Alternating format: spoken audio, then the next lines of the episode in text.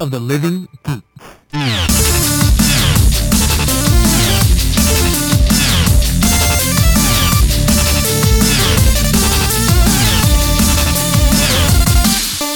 Moshi Moshi, welcome to episode number 27 of Super Segoy Cast. I'm Alex. And I'm Justin. We're back from Star Wars Celebration Europe. Woo!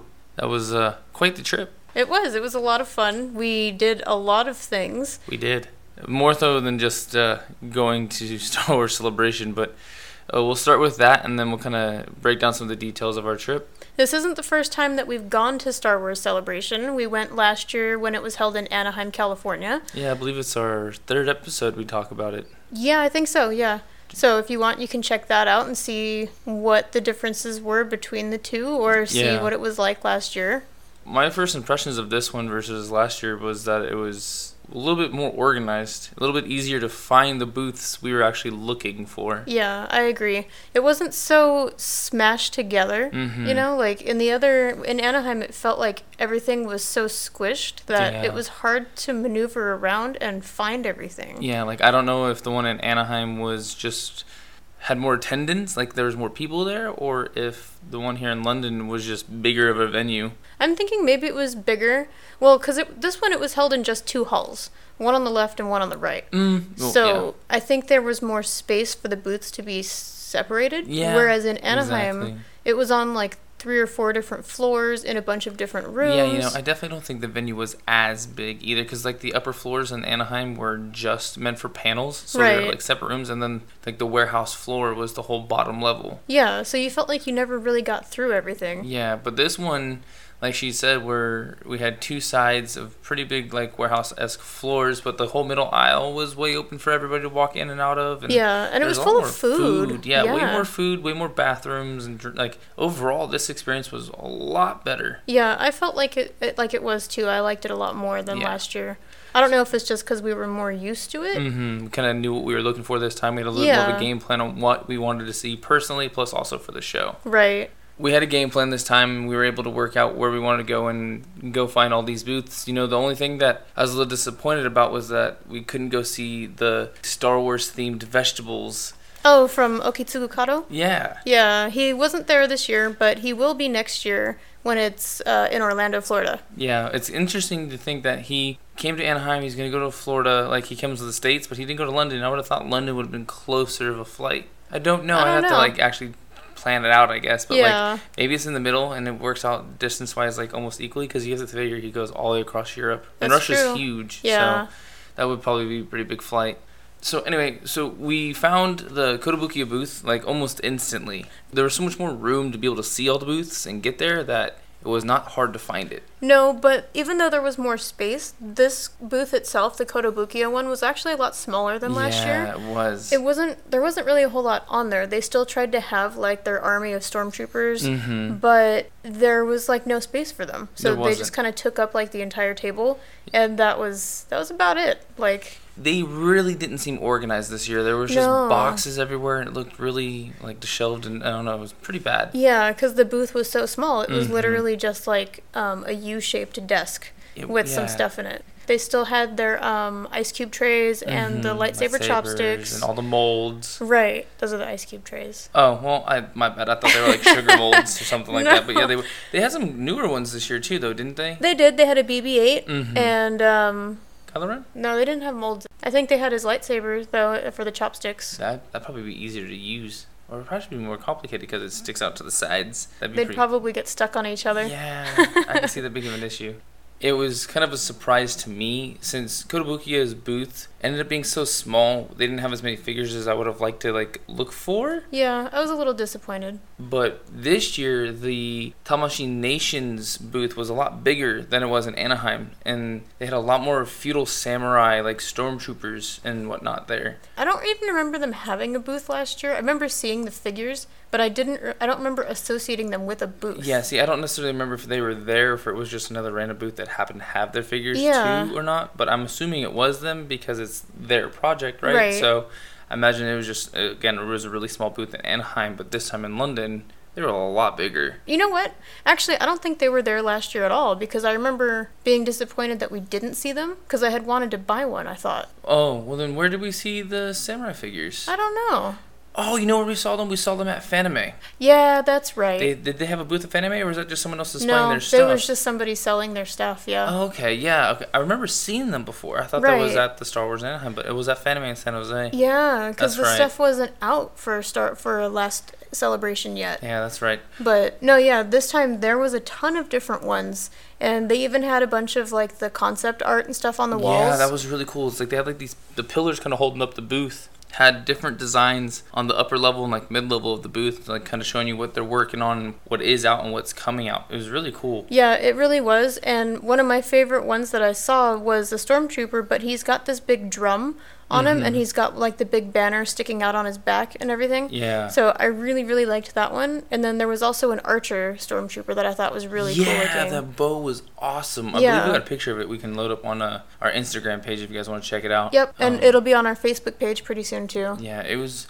way cool. Like the bow was all ridged and cut out like super battley. I don't know. Battly. Yeah, battle. I don't know. It was it was pretty badass. I'm not gonna lie. I really enjoyed the um the red guards of Palpatine. Like the samurai version of them was really cool too. Mm-hmm. Yeah, they were really neat. I thought they were a little plain, but they were still really cool. Yeah. I would to- I would still get one because But they're also really plain in the movies too. Well, so yeah. I, I, I maybe they're just being nostal- nostalgic and just kind of like keeping it on the simpler side. Yeah, I mean they can't really do a whole lot with them. Yeah, so, exactly. You know. But with the concepts, it was kind of neat seeing what they're also planning on working out. But you also got to take a survey. I they, did. They, they chose you to kind of ask you some questions. Yeah, and it was about upcoming possible figures that were going to come Mhm, out. That would interest you. Yeah, one of them I believe was going to be a figure of Bossk, and then they were going to do a droid, and then an Amidala, and I don't remember what the other one was. I don't either, but I thought it was really cool Oh, that you got selected for it. Darth Maul. Darth Maul. Yeah, that's right. And his concept looked really awesome. It did, yeah. I thought it was really cool.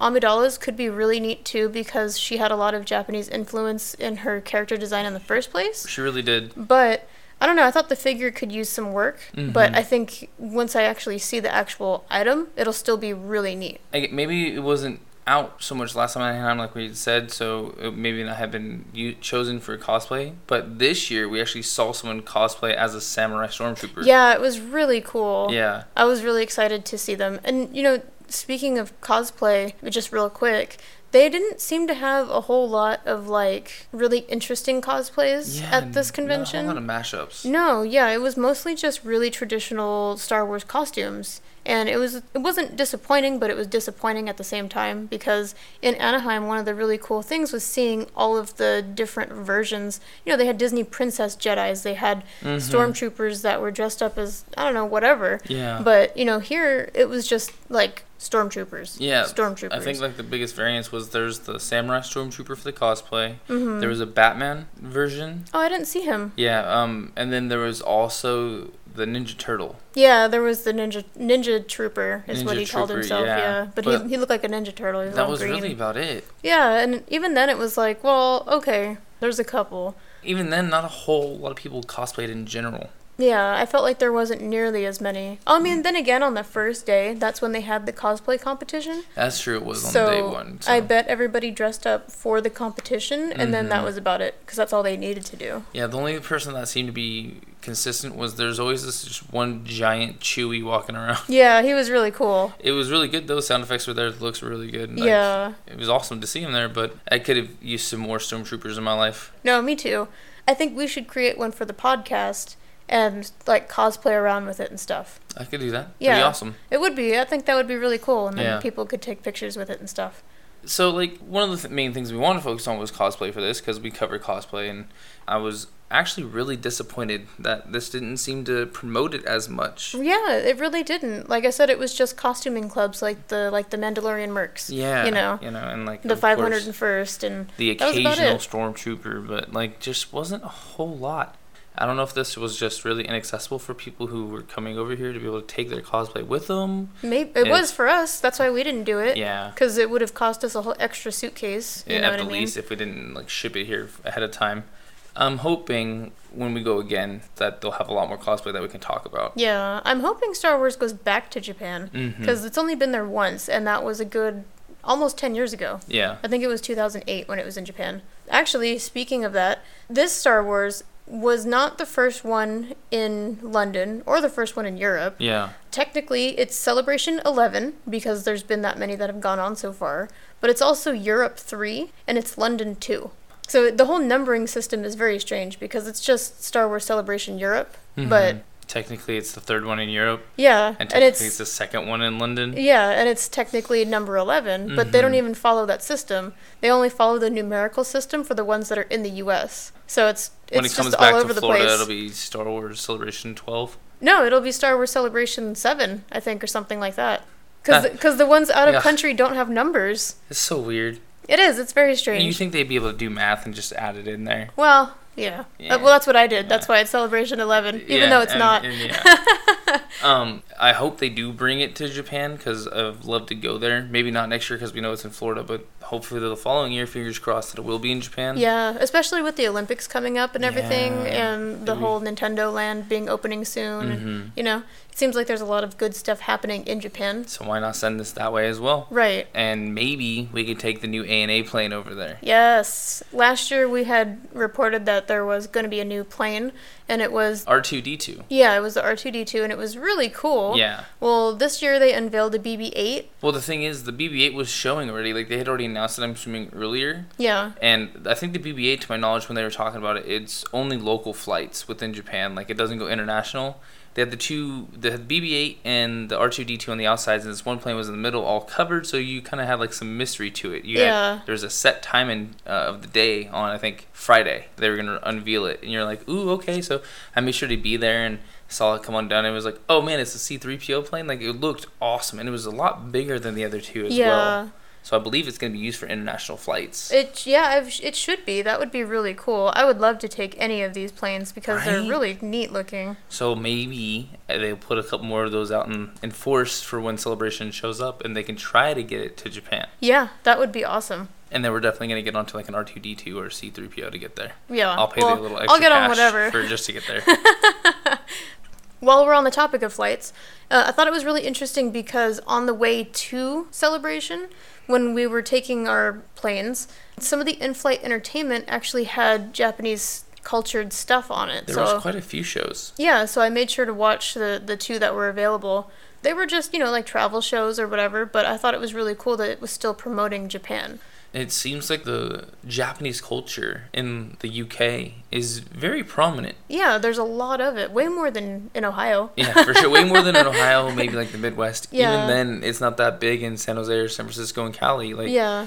It's there, but it seems like it's a lot more so in London. But we'll get back to that here in a minute. Try to finish up a little bit more of the Star Wars stuff. So we also found the Japan Star Wars Modeling Alliance. Right. We didn't know what they were when we were seeing them in, in the Mm-hmm. pamphlets and stuff like that, but we went and checked out their booth, and they're actually a group of guys that make models. And the, their booth was amazing, though. There was just so many different models and figures and little things to look at. It There's was like amazing. replica R2, not R2s, replica AT-ATs, Yeah. replica of like Millennium Falcons, and they had the one from inside the. It was like one of the movie shots where they're inside like the Death Star hallway, and there's Vader and like a bunch of the stormtroopers. Like they built all the models and then staged everybody to look like it was from the movie. Yeah, if you take a photo of it, which I did, it looks like it's from the set. It's really cool Yeah, looking. It's really good. Like And these were all great job. handmade, you Yeah, know? like it's amazing. Yeah, a lot of the details were custom created by Mhm. different methods. Like uh, on that one you were talking about, Mhm. the Darth Vader, his whole cloak was created with epoxy putty. Oh. So it wasn't even, you know, a- given as part of the figure. Wow. They didn't just make a model and stand it there. Like they made sure to have like some form of artistic inspiration behind it. Like the AT-AT had um what like an airspeeder flying at it and then it was also crushing one of the other airspeeders underneath its foot. Right. So it's like it's in motion. It's Yeah. not just stagnant. And the AT-AT was full of battle damage, and it had like rust and different stuff on it. It was really cool looking, and it, It was, was. huge. It wasn't just like you know a little AT-AT. This thing was like maybe two and a half feet tall or something like that. Exactly. And like they were more than kind enough to talk to us for a little bit and kind of show us a little bit of their modeling. We even talked to a different person who was there. uh, Hiroyuki Takayama, he was specific, specifically like a photographer Mm-hmm. for the group, and he used the, those models in like a bunch of different shots that he took. Like one specifically that I really liked was that you see the Millennium Falcon flying over like Tokyo, and it has like the shadow of Tokyo Tower Yeah. behind it. And when we were asking him about them, he's like, "Oh, I just shot them with my iPhone." Yeah, he's like, oh, And oh, photoshopped iPhone, 'em. iPhone. Yeah. and it was hilarious. But it's like they're so good, and it, he did all of this on his iPhone. Right, they're actually really amazing, and we'll put links to his stuff. That way, everybody can check it out because it's really cool and it's very creative. Really good work. Their booth also had work by this guy named Moya who created eraser stamps, Mhm. and that's what he does. He creates eraser stamps. He had a bunch of different ones. He himself was not actually there, but his work was there, and I got a stamp from Han, uh, of Han Solo, and Justin got the Imperial cog on him as well. They were so detailed. It was actually really good. Yeah, and they're just custom carved out of erasers. And like it was kind of neat though, because like the way it the layout was when she had the tattoo on her neck. After a little while, it slightly faded enough that it made it look like it was a real tattoo. like just because of how well designed the stamp was. Right. So we'll put links to that stuff too. Or I'm sure if you've checked out our Instagram, you'll have seen the photo on there as Mhm. well. But it's just, it's amazing that you can create works of art that easily. Yeah, it takes a lot of. I mean, Well, I mean, yeah, not easily. details but, like chop out the rubber stuff like that. But like it's Yeah. really good. and one of the guys at the booth, he was wearing a yukata that was had a bunch of Star Wars designs on it. Mhm. The if you're not familiar with it, yukatas are summer kimonos. Yeah. So they're like really thin cotton, but it had a bunch of Star Wars designs all over it. And it was really cool looking, and it, It was, was like, where'd you find that? Also, right next to that booth, it was the Make a Wish Bike Scout Trooper helmets. They were all custom created. Yeah, they were auctioning them off on eBay to Make a Wish Foundation. But some of the unique helmets that were there was there was like a Howl's Moving Castle. Yeah, that Scout one was helmet. really cool. Yeah, at first I looked at it and I was like, "What is that?" And like, Right. once you kind of get to the sides, you go, "Oh wow, it's really really cool." Yeah. all the design and like not design, but details and the housing and whatnot. The thing that kind of hinted to me that it was Howl's Moving Castle was the scarecrow on the front. So I, was, I saw that. I was Mm. wondering what it was from, like, you know, back further in the hallway, and I was like, what is that thing? It looks like a little robot, you know? And then I got closer and I saw the scarecrow, and I was like, Right. oh. That one was actually created by the Northbrook College Props and Special Effects. So they they know what they're doing. Yeah, you know what I mean? They sure. they spent their time and put all the little details in the bricks and that kind of thing in it. It was really cool. And then there's also just like it was simple, but it was a, a scout trooper turned into like a samurai mask. It was like really clean black with like gold patterning on it, and oh, it was amazing. It was called Shogun Scout, and it was created by Mark Johnson. And I wish that we could have shown it to you guys like in person, you Yeah, know, you because know, the I- pictures don't really do enough. They really don't, and honestly, myself like I wanted to be able to try to like buy a couple of these because they're just so good. But you know, bids for the Make Wish Foundation were really high up there. A lot of people were doing their best to support their cause, along with being able to own one of these awesome Scout Trooper helmets. Uh, Just a few of the other fun ones that I like. There was a really detailed Gremlin Scout Trooper helmet. There was a Doctor Who Cyberman, and then uh, a Sauron helmet. Yeah, that one was really cool looking. It was awesome. I've the, all the great detail between all of these was amazing. Probably my favorite was the Gremlin. Uh, the way they did it was so good. The ears were huge. They also could have easily turned that into Yoda, I think. Yeah, they could have actually. There was also a booth next door to the helmet displays. It was called I Cosplay, and so we went over to go see what it was about. It's actually an anti bullying campaign aimed at making people in the community feel welcome to cosplay, which is good because I feel like that's something that's needed. There's a lot of times where people will say, oh, you can't cosplay that person because, I don't know, your skin's not the right tone, or you're too large, or you're a guy, you know, or whatever. But it's like, honestly, if you're going to do it, why not? and it welcomes all skill levels Mhm. and it's just kind of like hey it's fun so why not join in and have some fun Maybe it's more of a prominent thing in the UK versus here in America because they didn't have this booth here last year, and there's a lot more people who cosplayed, whether it was bad or good. Well there's also been tv shows and stuff about cosplay here in america whereas they probably don't have that in the uk Mhm. so i'm sure people feel kind of on the more excluded side because they can't join the 501st they can't join all of the big costuming clubs if you're not 100% movie accurate Yeah, maybe that's part of it. yeah That's why this booth was there. It's trying to show people, hey, you can, you should, just for fun. Yeah. I think it's a good thing. So we'll put a link to that stuff too. The booth kind of fits in with all the stuff that we were talking about last year with the cosplay is not consent campaign, Yeah. where they had the signs and stuff all over the venue, so that way people could pay more attention and be respectful to cosplayers, because Mhm. that's kind of a big thing in the community. They're not being respected just because they're wearing a costume or whatever doesn't mean that you can go and say things to them or be rude or take pictures or whatever. And they also had it in the booklets again as well, so that when you're looking through trying to plan out your day, there's still that like message to everybody. I appreciate that they keep doing it. Yeah, I do too. It's nice because you know it's something that's needed. It shouldn't be something that's needed, but it is. So, so like I said before, I felt like this convention was a lot more fun than last year. I don't, Mhm. I don't know if that's just because we were more familiar with the process or because it was just better laid out or whatever it Sure, was. it's a little bit of everything. Better layout. Uh, we were on vacation in a whole new country, so like I'm sure that added a little bit of funness to it. And That's then just true. And we had the experience this year. It just was a little bit easier to maneuver and know what we wanted to go see. And I, I was just happy to see that there was still so much Japanese stuff Yeah. because I was kind of afraid that there wasn't going to be, you know. Mhm. So then it would have been like, oh, we went, but we don't know what to talk about. yeah. You know, the one thing that we can kind of, I guess, go into a little bit, and I'm a little sad that we didn't get to, was that they had a whole entire VR booth set up. Oh yeah, that would have been really cool because we were just talking about the VR stuff from E3 in our last episode. Yep. But every time we tried to get into the line, it sold out with it. well, they gave like, you know, tickets for the line. Yeah, like lightning passes in a sense. Yeah, but they were already given out within like 3 minutes of every day. Yeah, I think So- we we were like, all right, we'll just get there really early Sunday and go. And I think we were like third line to get into the venue once the doors opened. And as soon as we walked over, they're like, oh yeah, we handed out everything in like two minutes and like thirty seconds or something like that. Yeah. they, they calculated it. It was right. bad. It was crazy. Is this like if you weren't in the first line, you were gonna get to go to the VR? yeah. It was a little sad that we didn't go get to check that out, but I don't even know what they showed, but I would assume that they were showing the video game. we didn't get to verify. But it's probably pretty accurate guess. Yeah, I mean, I don't know what else it could have been, but it would have been really cool to be able to play it since we just talked about it. right? And we're looking at getting VR ourselves, so it would have been kind of a cool knowledge to have. Because not necessarily saying we, we were going to get it and enjoy it. This would have given us at least a sampling.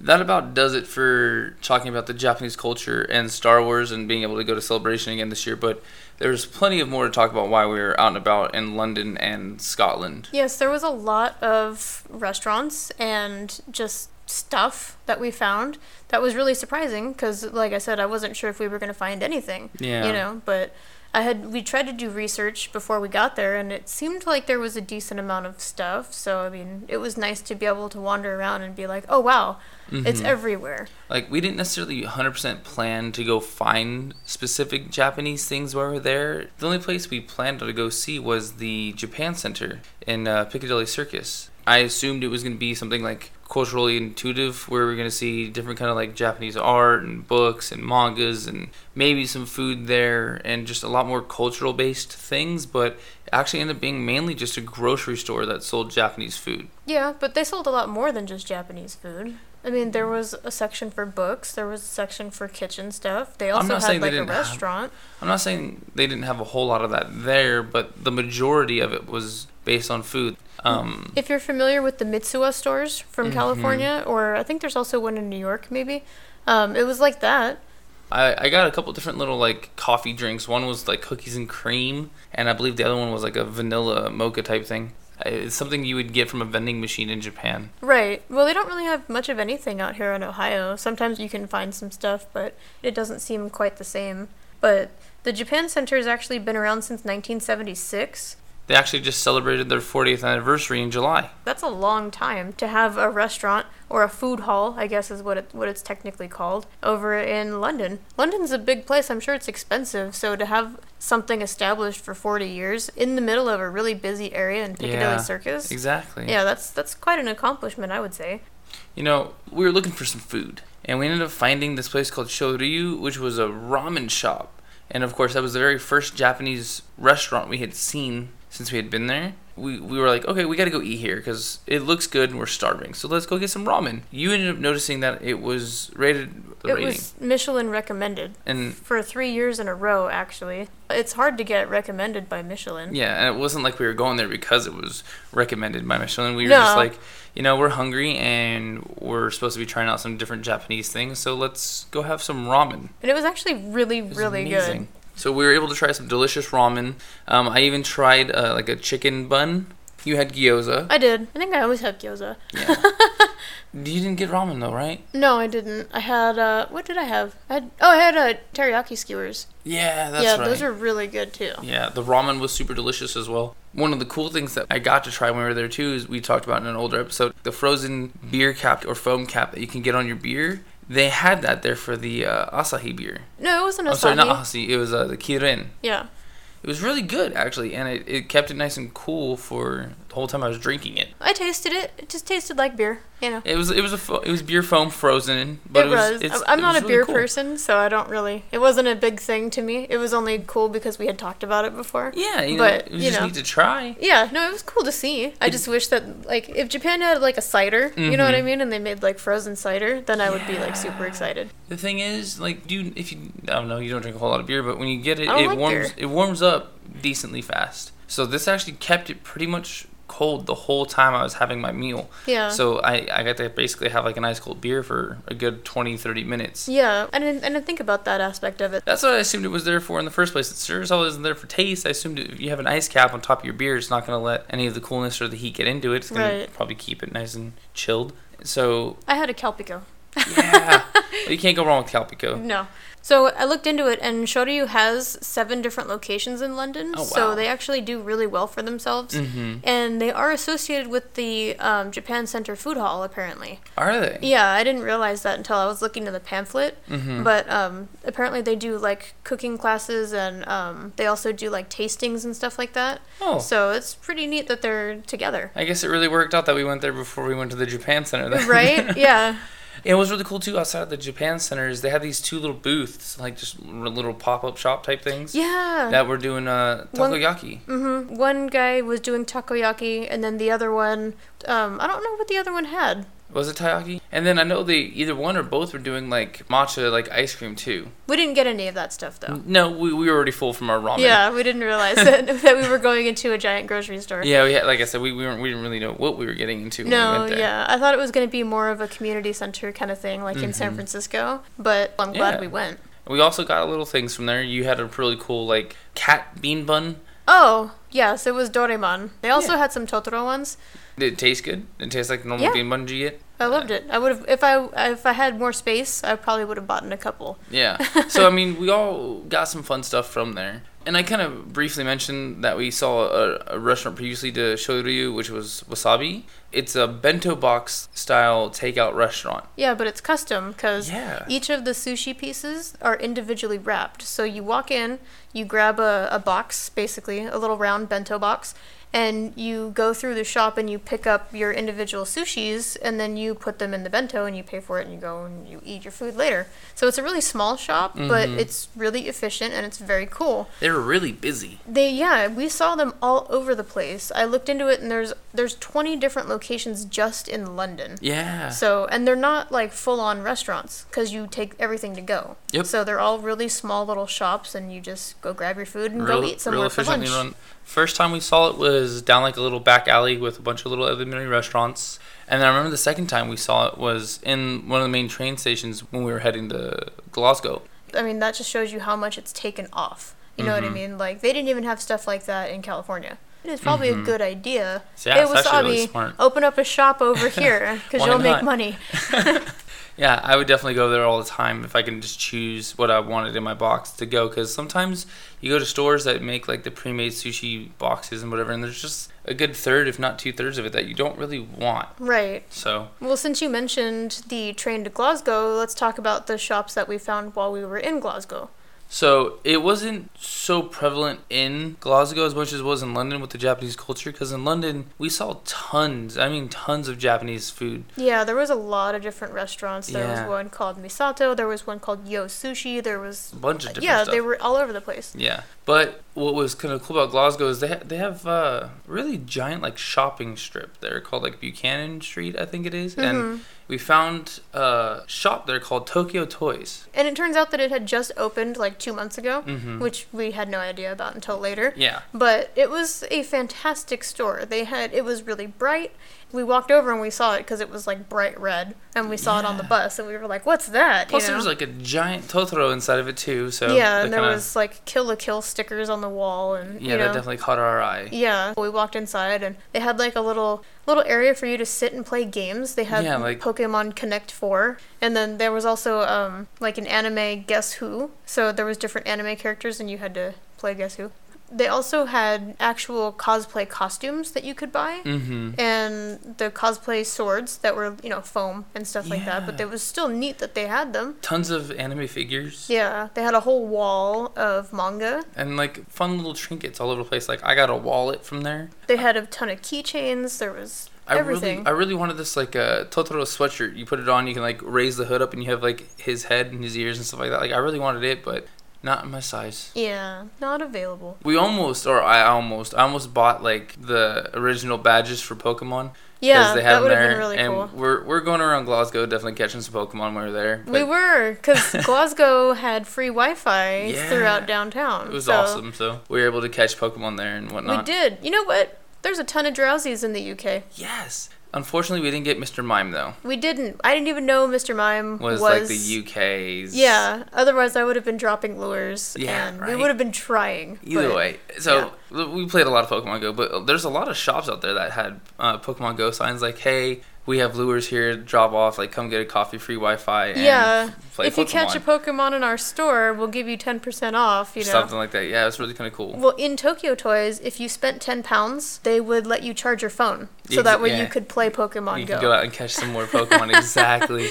We ended up finding another like smaller version of this one shop we found in London Yeah. called Forbidden Planet that as was a well. cool store too. So the one in London, we'll talk about here in a minute, was a lot bigger, but the one in Glasgow was really jam packed in this small little shop full of just a ton of manga. It was. The the difference though was that it's supposed to be like half and half, half American geeky stuff and half Japanese geeky stuff. hmm But the one in Glasgow seemed to have a lot more of the anime type stuff. It did. It had so a lot. it was really nice because there was a bunch of shelves full of manga. There was, um, I think there was also some DVDs. Yeah, a they had bit. figures, and the coolest thing, we found the Pokemon Monopoly. Yeah, exactly. Pokemon Monopoly existed, and we found it. yeah, and we didn't buy it though. We almost bought it. yeah, but we we, almost but, bought it. but we were like suitcase space. Yeah, Yeah. we just can't do it. We'll, we'll have to order it some other way. But Right. yeah, it was cool just being able to see the shop there. And I have yet to find a manga shop out here. Especially, we've walked around downtown before and haven't seen anything. Yeah, So- it's really hard. There's regular comic shops, Yeah, but, but nothing that really specializes in manga and Japanese figures and that kind of stuff. You know, and like not necessarily. I mean, it's a little off topic for Japanese culture, but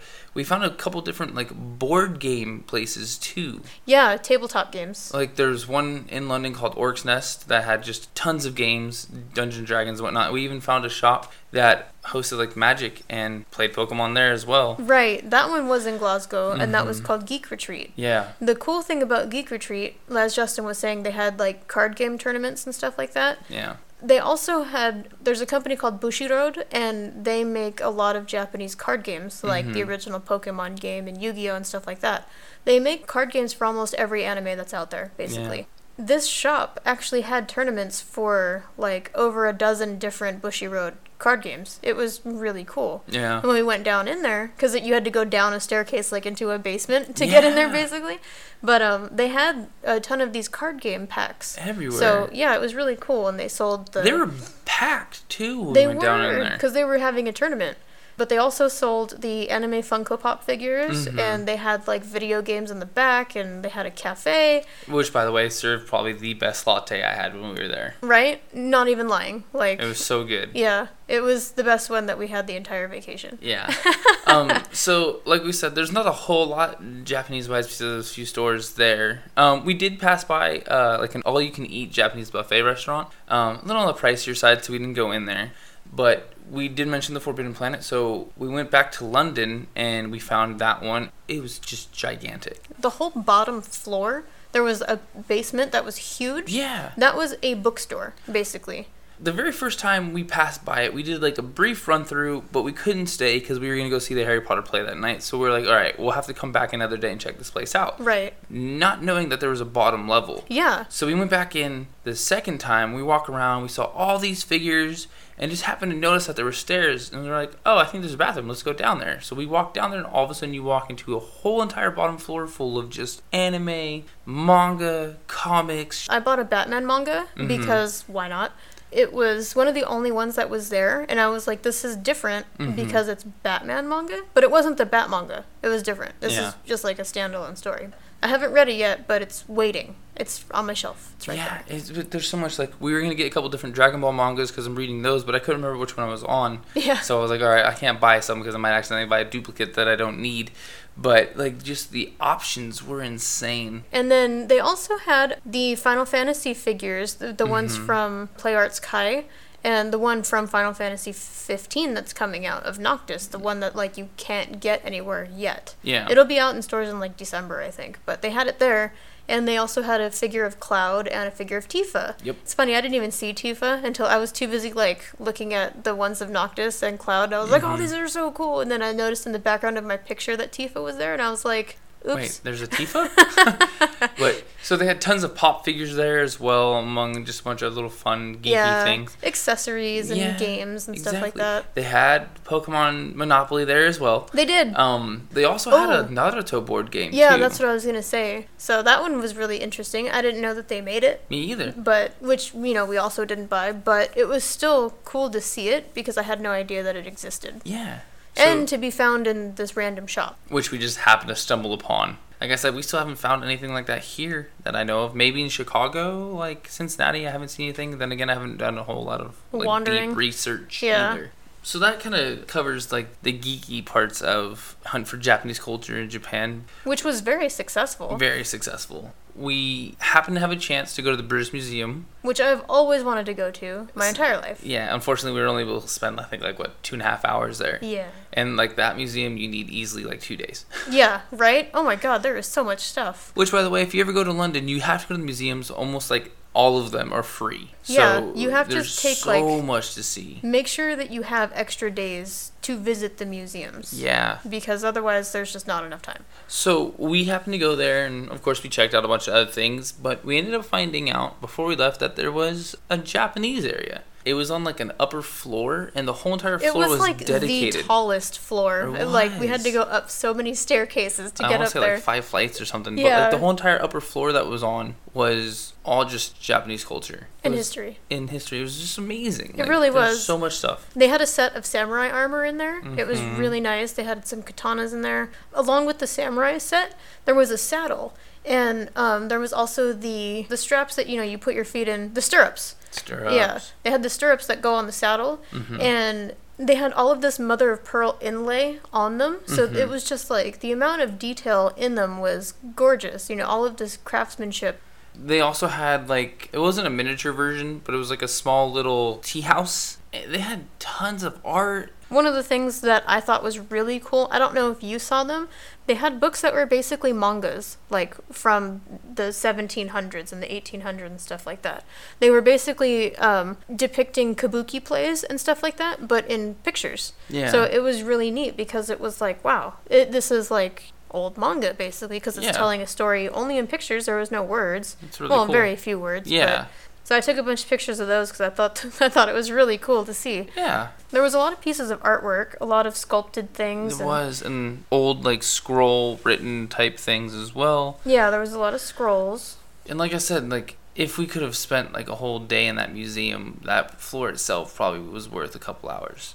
You you talk about the stirrups and the inlay and how you thought that was like really beautiful. One of my favorite things was that they had these two smaller like sculptures of Koma Inu. One had its mouth closed, one had its mouth open, you know, symbolizing the different types of protection. But what intrigued me the most is that the one with its mouth open, which is supposed to be the more vocal, defensive Koma Inu, it was blue colored, while the one with its mouth closed was red. And I guess maybe it's just the American culture talking to me. I would have thought the red would have been the more, not necessarily angry, but the more like dominant, like vocal protector. Because blue's kind of cold red, being hot. You know what I mean? Um, one other kind of cool thing that they had on display was gold coins, like what they used to use for currency. Yeah, that was really neat looking. Um, like I got a, a couple Real. pictures of that, and it was like some of them were larger, some were smaller. it I just, had no idea that they were that big. I know, right? Yeah, they were like, you know, the size of my phone almost in just like thin gold plates. Yeah, it was crazy. I it thought they were a lot smaller really than that. interesting. And like I said, I didn't really get to pay a whole lot of attention to it because, like I said, due to time constraints. But right. there was so much there. I highly recommend it. yeah, if you ever ever go,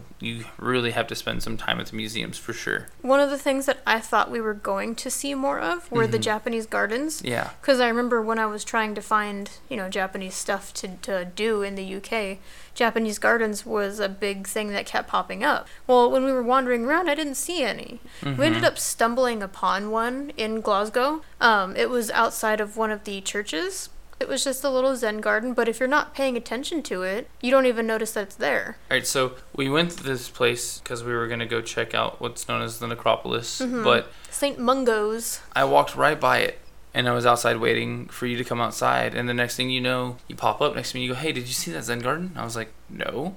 Like, what are you talking about? So Yeah. you, she took me back, and yeah, it was small, but it was really nice. Right. It's just there to promote peace and harmony and you know, you look at it and you feel good. that's Yeah. that's basically all it is, but you know, It was nice that it was there, right. in in what you wouldn't think an area for a Zen garden would be. yeah. Well, this particular Zen garden, it actually worked out really well because of this, but it turns out that it was the very first permanent Zen garden in the entire UK. And it was built in 1993. It's called Where We Are. Like, It was very peaceful. It was like the way that I read it. Big rocks, like boulder kind of rocks, are meant to be mountains, and then Oh. like smaller pebble rocks are meant to be water. That's why they're combed like that certain way and stuff like that. I see. Yeah, Okay, so like, it's meant to look- around rocks and stuff like that. Yeah, exactly. It's supposed to be a smaller depiction of an environment. So, like I said, I wish that we would have found more gardens, or at least Yeah. more traditional looking. Like I mean, actual Japanese gardens. yeah, not traditional looking because a Zen garden is kind of as traditional as, you can, get. Yeah. but more like you know a big park type of garden. Yeah, like we did when we were in Japan. Yeah, that's what I was more looking for in when we were looking for these gardens. You know what I Yeah, mean? So I was kind of disappointed that we didn't find them, but it's really nice to see that there was just so much Japanese culture alive and Kicking. flourishing. Yeah. yeah, in the UK. So you know, good job to you guys. Yeah, way to go. Keep it strong. Right? Just keep bringing over delicious foods and uh, maybe some more cultural oriented things. And uh, we'll definitely have to go back and see if we can find them this next time. We actually forgot to talk about something from from Star Wars. We did. Um, we missed the Konami booth. Like we saw Oh, it, but we, we forgot to discuss it. And we were going there expecting the Konami booth to be a lot bigger and have a lot more to it. I thought they were gonna have some games. Something, You know? right? Because of being being Konami, Right. But it was really small. It was. It was. It was just one little table, Yeah. and we walked over. We weren't even sure that we were in the right place, to be honest, because we were like, "What? What is it?" It was just a bunch of like cards. On Yeah. the, so we were like, "What? Uh, are What's they like on? business cards or something? Like, what's happening?" Well, it turns out that they were cards, but they were cards for their Online card game. yeah their mobile app. It basically, I don't know, like we haven't had the chance to play it yet. No, we never did download it. Um, it got kind of bad reviews. It did. It got horrible reviews when we were looking into it. It's a weird version of a card game. Like I don't know if you guys ever played Battlefront, but you know how there's like the the mobile app game you get for it, where you send your soldiers to kind of like battle the ring, like you defend the X wings and well with X wings and soldiers. It's kind of like that, but with cards. From what I read, so like you build your little squadron of like six or seven or however many cards, and you go up against stormtroopers, and and they each have their own stats and like different ratings and stuff like that. So it seems like it could be fun, but It does. the reviews just haven't been stellar. And then the guy that was explaining it didn't really seem too confident either. No, he didn't like want to take the time to actually break it down and explain it to us. Yeah. He kind of like briefly gave us something and then like pointed to the screen. So and on the table there was printed physical copies of each of the virtual cards, you know? Yeah. So we took one of those. We have a whole deck now, but I don't know what we're going to do with them. but like we were trying to figure out like, oh, well, how does it work? You know, how long has it been out and blah blah blah blah blah. And Yeah. he was just like, "Eh, it's just a game." You know, just check it out, download it, and you'll see. I'll probably end up trying to download it now. Maybe I can discuss it in the next episode. Random side thought now that we've discussed the Konami that we forgot, it brought up something else in my mind that kind of mixes with the Japanese culture is just how busy the sidewalks are, the roadways, In and the London? trains. Yeah. So there's many versions of like the subways there. There's the underground, the overground, the DLR, all that kind of like the well, well just train wise. Like you Oh. know, back in Japan they have like the JR lines and then they have their subways and the Shinkansen. So it's like very similar in that sense.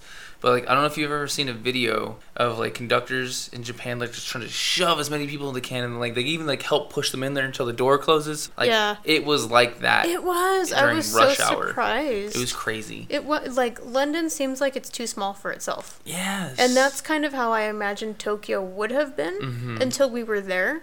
And Tokyo was not like that at all. It was only like that if you went during rush hour. Yeah. But like London, from the hour of like 3 p.m. to like 7, the trains were just packed. It was ridiculous. And then like, the buses were packed until like 10. Yeah, it made us honestly, it made us not want to take the public transportation because we just didn't want to deal with it. Mm-hmm. And it- Like- it wouldn't have been much better to rent a car either. Like basically, it seemed like if you have a motorcycle, that's the fastest way you're going to get to go anywhere. Yeah. And that's only if you decided to drive like a, a crazy person. Motorcycle drivers, scooter drivers, whatever, were like weaving in and out of like the cars. It was crazy. It's worse than people like riding the center lane freeways in California.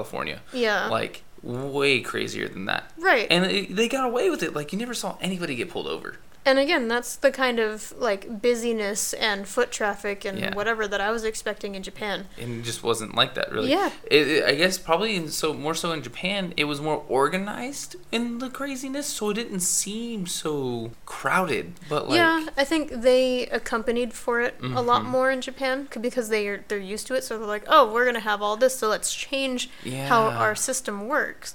Whereas London seems like it's been operating on the same system forever, something. and so they need to update to accommodate all the people. Well, it's crazy because you'd have the trains all going to like the same destination, and they'd have a train like every three minutes. It didn't matter. Every single train was always packed. We were lucky enough that we never got separated, except for like one of our very final trains on Yeah. like our second to last day there. We finally got separated because we just all couldn't squeeze in the on a door train. the door closed right in front of me, so I could not like- get on. It was oh man. Okay. But luckily at that point we kind of knew where we were going, so it worked out. Um I think that about covers it in terms of what I saw in Japan. In Japan, Sorry. in London. I think we've mentioned all the things that we wanted to mention. I think we did a pretty good job of finding a bunch of different things to talk about. Yeah, hunting it down and whatnot. So Yeah, like we probably could have eaten at some more restaurants, but Yeah. we still got some. The vacation wasn't to go hunt down Japanese restaurants by any means. It was to go enjoy London and Scotland together, and we just Oh. happened to see those things as we were there. Uh, one thing I was hoping to find out more info was um, the Japanese Harry Potter house or the the School of Oh, Wizardry yeah. that's in the new Harry Potter you know universe. Yeah. But the way, there was actually no info on it at all, and we did a bunch of Harry Potter stuff. Hmm. We went to the a lot of Harry Potter backstage tour, and we saw the play, and we, there was like a bunch of shops that we went into, and Mm-hmm. none of them had anything about this new school. So, unfortunately, we couldn't find anything about that. no way to connect that part of our trip, but Yeah. we tried. Um, that about does it for now. So if you guys have any stories for us from when you go to the UK about some fun places that maybe we didn't mention that you saw, please send us a message on either Facebook, Twitter, Instagram, or you, can even comment on our YouTube page at Super Sugoi Cast on any of those sites. You can also subscribe, rate, and review us on iTunes and SoundCloud.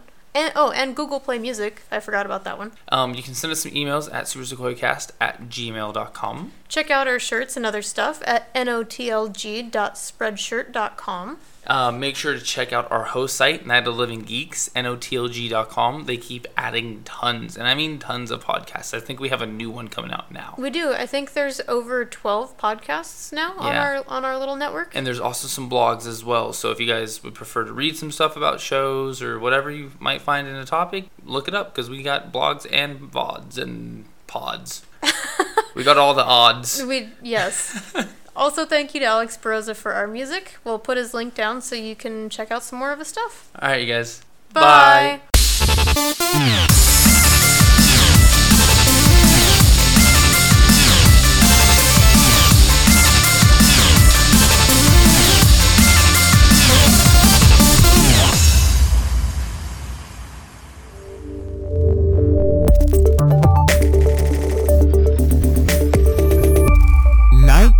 the Living Geek.